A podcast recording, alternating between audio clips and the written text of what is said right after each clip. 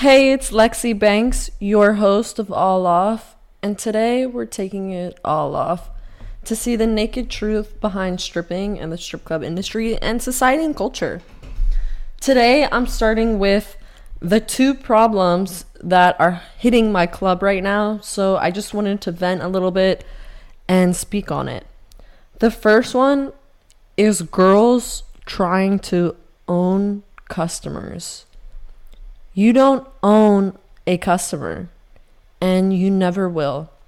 So, what I mean by that is there's a lot of pettiness and jealousy in the club that I'm at right now, and I'm getting really tired of it. The girls, instead of attempting to better themselves and provide more value and maybe put in more effort, they're just like crabs in a bucket, pull, trying to pull everybody down to like one level of shittiness.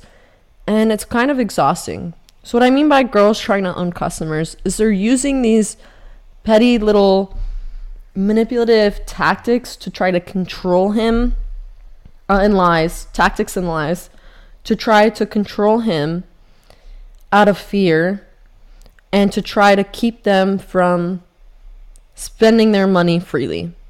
So, how the game is supposed to work is the customer is free to choose who and however many girls he wants to spend his money on, and however much he wants to spend. That's his choice. And that keeps the customers happy. It's exciting. They get variety, they get a lot of power in being able to choose. And they're supposed to have those things. When they're happy, the money is good for everybody. And the girls are supposed to perform well and put in more effort and provide more value and be chosen. But instead, because the quality of stripping has gone downhill over time, it's like the girls just want to be one level of me like mediocre. And then they just want to drag everybody down to that level of mediocrity, which I don't want to go. I don't want to be there with you. So what they do is they lie to the customers about their relationship with him which is always a bad idea. That's very short sighted. If you lie to a customer about what you're going to do with him or the depth of your relationship, that's a good way to fuck yourself out of money and hurt him and have him never come back. So you're just fucking everybody. The club loses, he loses, you win in the beginning, and then you lose for real. So it's never a good idea.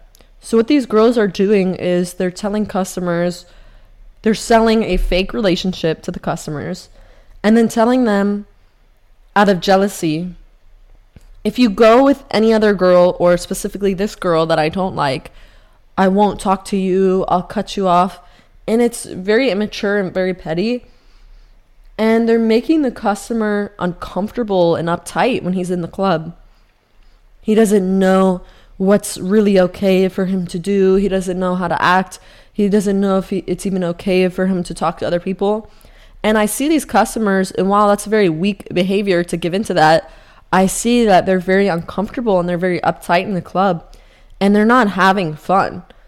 So, whatever these girls are doing to get this control over him, he it's ruining his time and it's ruining everybody else's time. If he likes you, he'll spend money on you. And if he spends money on another girl, that doesn't matter. He can like both of you. You know, it's not a win win all lose all game. So they're taking away his choice and they're just ruining him and ruining it out of this basic pettiness and this basic jealousy. They don't really know how to work correctly, so they're resorting to these negative tactics and it's ruining the club. It's absolutely ruining the club. My second topic about what's going on is the recession.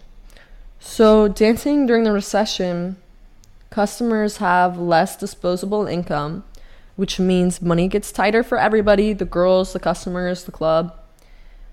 And then the girls get worse. So that's what leads to this kind of behavior is the girls just get so much more aggressive between each other, so much cattier, so much pettier, and more jealous, and I don't like it.